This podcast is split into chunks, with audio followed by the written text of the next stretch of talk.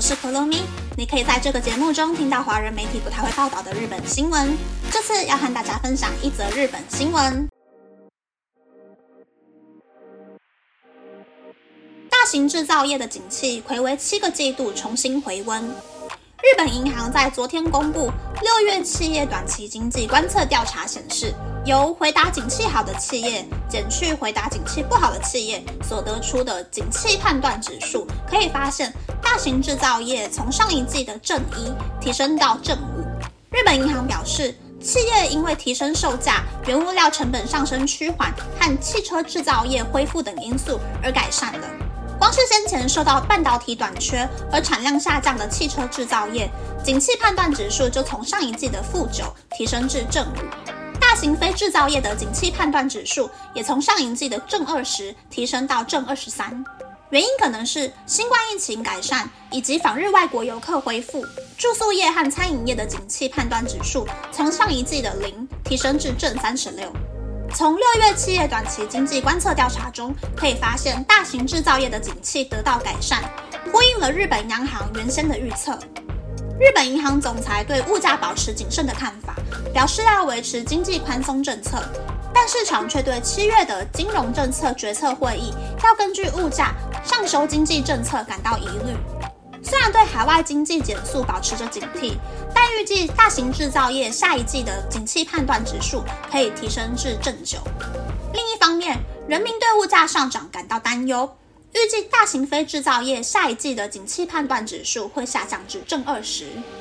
和总研的资深经济学家从六月企业短期经济观测调查中解析，汽车制造业提升了景气判断指数，制造业正出现回升的趋势。但非制造业则出现了逐渐平稳的迹象。虽然疫情后经济活动的正常化提升了景气，但通货膨胀也导致了人民的购买力下降的警讯。以上是这次和大家分享的新闻。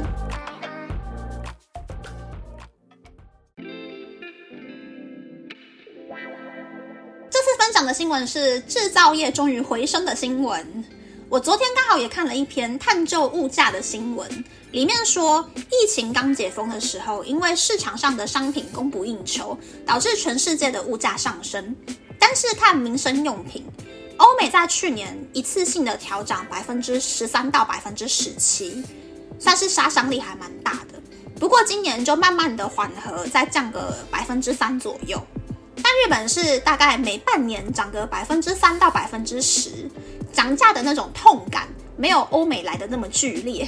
不过也是因为这样子半吊子的涨价呢，导致今年四月份日本政府期盼的企业调薪带动经济的效应，并没有预期来的这么的猛烈，只有大公司有大幅度的涨薪，剩下来七成以上的公司加薪幅度其实都跟往年差不多，所以民众也越来越偏向缩衣节食不花钱。无法让日本本土的经济回升，只能够依靠外国观光客。但大家也知道，观光客只有旅游季才会来日本。今年上半年如果来日本的话，下半年就很有可能会去其他的国家玩。这样的话，只做日本国内生意的公司，下半年赚的钱可能就追不上成本上升，所以很有可能会再一次碰壁。解方可能就真的只剩下。日币升值升到一美元兑一百三十多日币的程度吧。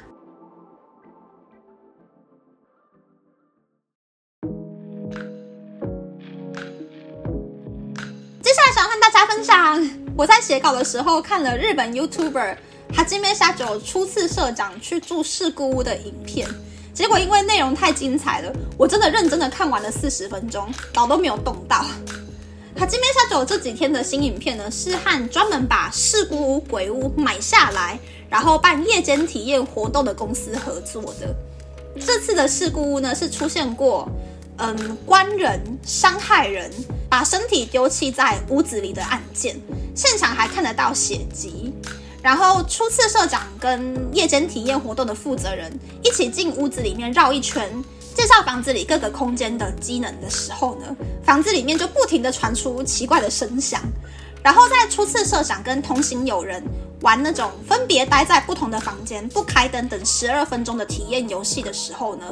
还有整个游戏结束之后，两个人在已经整理过、打扫过的空间打地铺睡觉的时候，都很明确的可以听到有脚步声出现。